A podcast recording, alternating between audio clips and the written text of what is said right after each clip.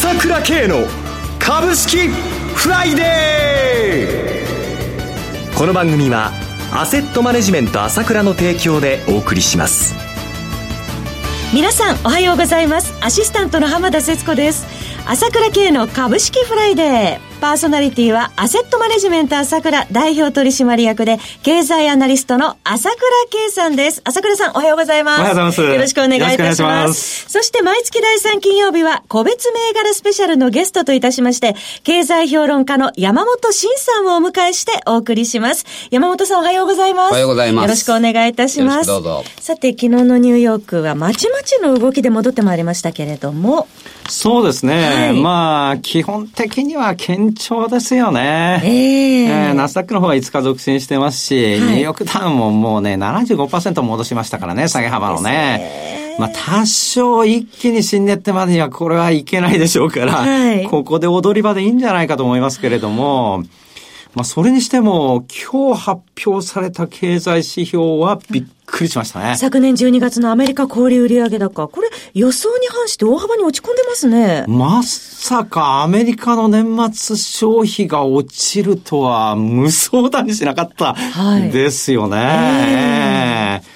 これはっきり言えば、はい、やっぱり株はでかいんだなってことですよね。それ以外原因ないですもんね、はい。もちろん米中の話とかいろいろあったんだけれども、株が急激に10月から下がったってことで警戒したっていうか、投資マインドがこういうふうに縮小したわけですよね、はい。まあ改めて1月こう FRB が素早く動いたわけなんだけども、これがこの消費が落ちたということが現実に出たということは、もう金利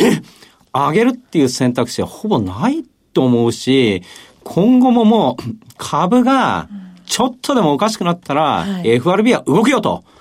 いうことがですね、まあまた新たに明らかになったかなという気がしますね。今日も FRB のブレナード理事の発言も報道されてましたけど、大きいですね。やっぱり今まで金利だけしかまあどちらかというと報道は金利が多いんですけども、やはりプロが考えてるのはこのバランスシートの問題ですね、はい。ここが縮小をやめるっていうのはこれ大きいことなんですね。終了するだろうと。そうです、そうです。そういう意味では景気は若干落ちてきているということはあるんだけれども、はい、政策はどんどん後押しするよと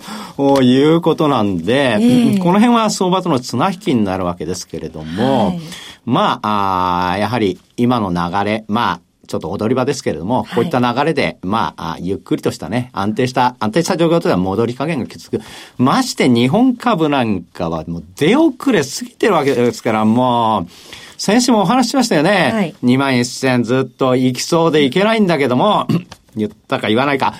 もうちょうどやっぱり下げたんで、はい、まあいわゆる弾みがついてバネじゃないけどバーンと今週初めから21,000超えましたよね、はい。当たり前の動きなの。これは当たり前ということなんですね。下げすぎてるんだから。で、売られすぎてんだから、冗談じゃないって、配当利回り見てくださいよ。みんな自信持って、株式投資してもらいたいですよ、本当に。はい。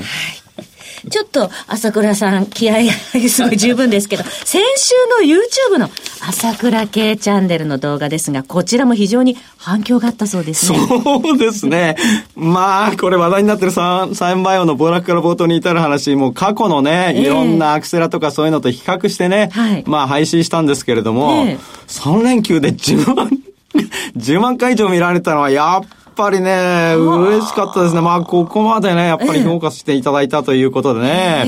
やっぱりね、時間気にせずにね、はい、言えるって、これは大きいんですよね。今日も夕方やりますからね、動画配信ね。やっぱりね、これだけね、やっぱり今言ったように日本株安すぎるわけで、はい、当然の上げなんだけれども、この上げの主因として、やっぱり空売りの戻しが随分出てるんですよ。ここをですね、はい、ゴールドマンサックスがどういうふうに動いているのかということを含めてですね、詳しくね、解説していきたいと思うんですね。企業の話もあります。そうです。それからソフトバンクのことですよね。はい、これも山本先生も今日話すかもしれませんけれども、親子で随分差がついてしまったんだけれども、本家本元の方は良くなるかもしれないんだけれども、この辺のところも追加的に話していきたいかなと思って、ますよね、ソフトバンクグループの話も。そうですね。とにかく YouTube でチャンネル登録していただくと、新しい動画、週1回はやるつもりです。あとはランダムにやるつもりなんで、それもチャンネル登録するとすぐ情報がいきますから気づきやすくなるので、チャンネル登録はしてもらいたいと思いますよね。キャンペーンもやってらっしゃる。そうなんです。もうあっという間に3000名、のキャンペーンやったら500人すぐいっちゃったんですけども、これで抽選で5名の方にですね、もう3月の16日に朝倉セミナー5名招待しますのでね、ぜひ参加してもらいたいんですけど、このキャンペーンについては別途のキャンペーン用の動画をアップしてますので、この動画の概要欄に載っている URL からですね、ご入力入力してもらいたいんですよね。本日も夕方また新たに配信されるということですので、動画楽しみにしています。 YouTube 朝倉慶チャンネルは YouTube で朝倉慶と検索していただいて、朝倉慶の ASK1 というチャンネルにアクセスしてください。もう一つお知らせです。本日朝倉レポートも発行されたそうですが、今回どのような内容なんでしょうか。そうですね。この AI の問題ですね。AI 覇権。はい。侮れない中国ということでね、AI に関してはかなり中国がすごいことになってきてて、中国の環境っていうのがですね、やはり AI の開発に有利だということがあるんですけども、この辺の問題を詳しくですね、詳細にレポートで書きました。これも読み応えあると思います。YouTube だけではありません。レポートのバッチリやってますよ。面白そうです。朝倉さんの珠玉のレポート、ぜひこちらもお読みください。朝倉レポートは朝倉さんの経済情報発信者 ASK1 のホームページからお申し込みください。それではお知らせを挟んで山本さんに注目銘柄の解説をいただきます。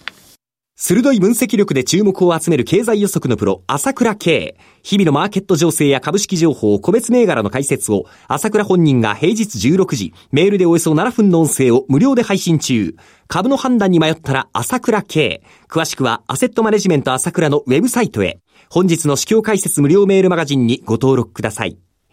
アセットマネジメント朝倉は、証券取引、金銭有価証券の委託、貸付行為は行っておりません。また、情報提供する金融商品のお取引では、相場変動などにより損失を生じる恐れがあります。取引説明書、契約締結前交付書面などを十分にお読みいただき、ご理解の上お取引ください。金融商品仲介業者登録、関東財務局長金中第605号。それでは山本さんにここから注目されている銘柄を教えていただきますけれども、現状の相場についてお話しいただきたいと思いますが、今日ニューヨーク3桁の下げになっちゃいましたけど、やっぱりね、僕が来る日は、SQ ですよね。アメリカはね。で、かつ、小売売上高の衝撃もありましたけど、例の非常事態宣言をやるっていうね、そういう発表がありましたから。ありましたね。そういう材料プラス SQ で、本来だったら下行かないところが行っちゃってるっていう感じですよね。そうですね。ただ、以前みたいに、これだけの悪材料であったら、300ドルとかそこら下がってもおかしくないところが、この3分の1ぐらいの下げで済んでるわけですから。警戒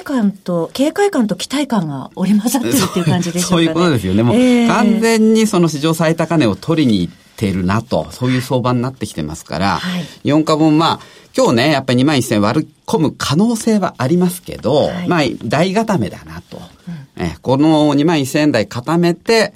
ここから下げましたからね、去年の12月に。だからそんなに慌てる必要もないし、むしろ、押し目のチャンスかなという感じでは捉えてますけどね。押し目のチャンスの時期のところで、では注目銘柄お願いいたします。まずソフトバンクグループですね。コード番号9984、東証一部上場の銘柄で、昨日の終値40円高 18,005 円。今週は1万円台回復してます。そうですね。2月6日でしたかね。6000億円の自社株買いを発表して、発行済み株式数のおよそ 10% を買うと。で、不動株が 5% ぐらいしかないですからね。不動株さらっちゃうような形になる。もちろん外国人投資家とかね、株価上がってくれば売る人が増えますから、また不動株ある程度増えるとは思いますけど、もう毎年のように自社株買いやってますからね。これだけ利益が出てますから、はい、第3四半期までで1兆4000億円だから5000億円稼ぎましたんでね。で、そうなると、まあ、その3分の1ぐらいの利益を自社株買いに当てれば、かなりね、これファーストリテイリングみたいな日経225採用のも本当の品薄株になっちゃう恐れがある。恐れっていうかね、そうなると今まで孫さんずっとね、株価が安すぎるって言ってましたよね。これ妥当な株価に向かっていく可能性ありますよね。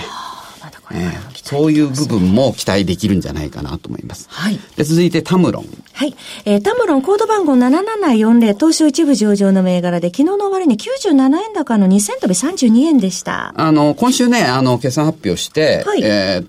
52% の最終増益っていうことでね。でタムロンって交換レンズの大手なので、はい、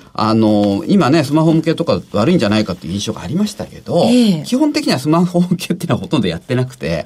今ミラーレスカメラ向けの交換レンズがもう大ヒットなんですね。そうなんですか。で、これはその、まあ、インスタ映えを狙ってね、みんな、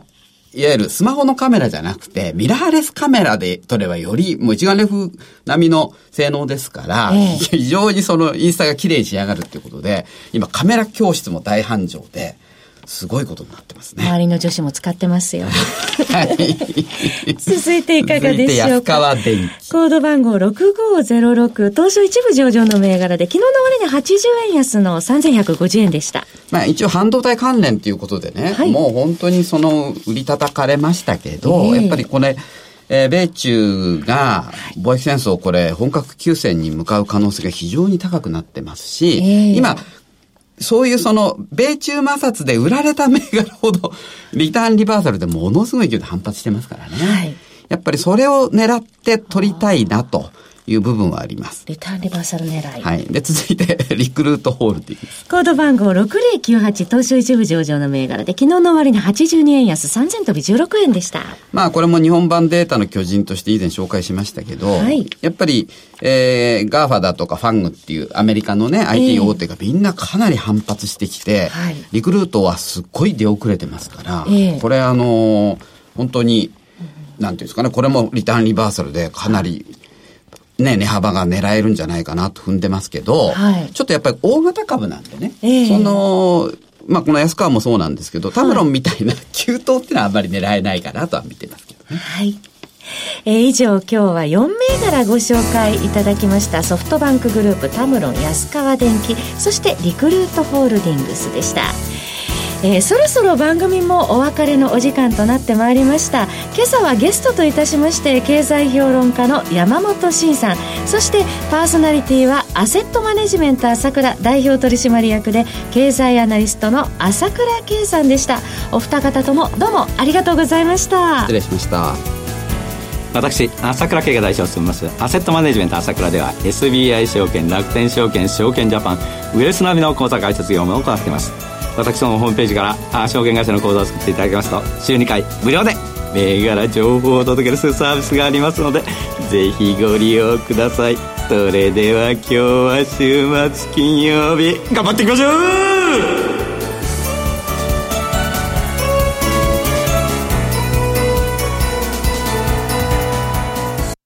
この番組はアセットマネジメント朝倉の提供でお送りしました。最終的な投資判断は皆様ご自身でなさってください。